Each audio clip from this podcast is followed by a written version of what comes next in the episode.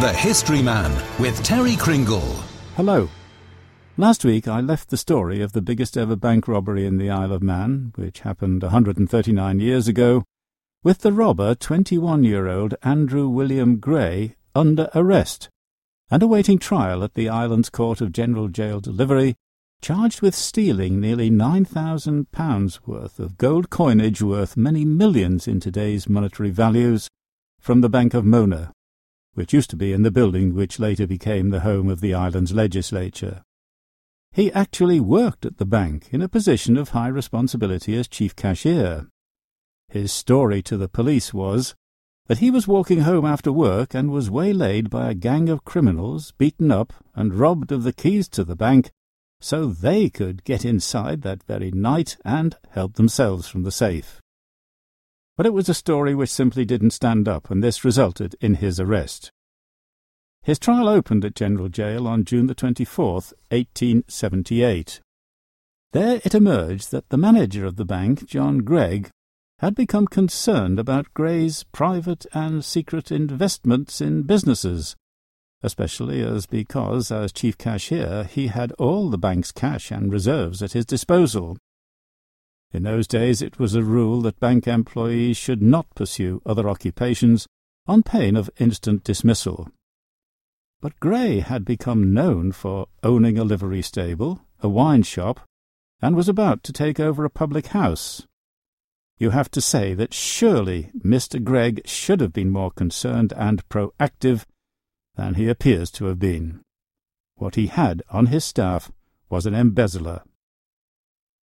The case came before the Court of General Jail on June the 24th, 1878, with Gray defended by one of the island's more colourful advocates of the time, Alfred Nelson Laughton, soon to become High Bailiff Laughton.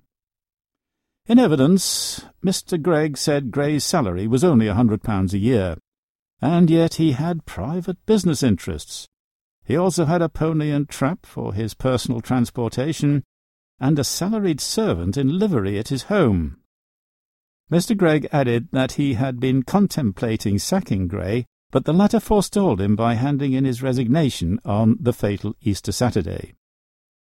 It also emerged in court that Gray had been fiddling the books to cover up the money he had been stealing, and during the week before Easter Saturday he had been seen manhandling a total of one hundred weight of gold out of the bank and loading it into his trap.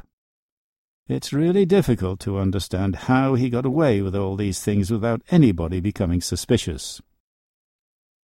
After a nine-day trial, he was found guilty and sentenced to ten years' penal servitude, which he was sent to serve at Pentonville Prison in London. The question now arose as to where the fortune in stolen gold coinage was hidden. Gray wrote to Mr. Laughton, offering to reveal where it was, perhaps in the hope of getting his sentence reduced. The latter hastened to London and returned with a map. Police and bank officials went out with shovels and dug up nearly two thousand pounds worth of the coins, buried in the garden of Gray's fiance's home. There was also nearly four thousand pounds worth buried in the garden of Gray's home, along with five hundred pounds worth in his desk.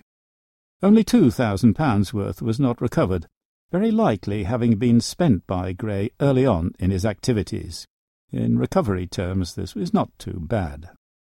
But it was the end for the Bank of Mona, which soon closed its doors for good.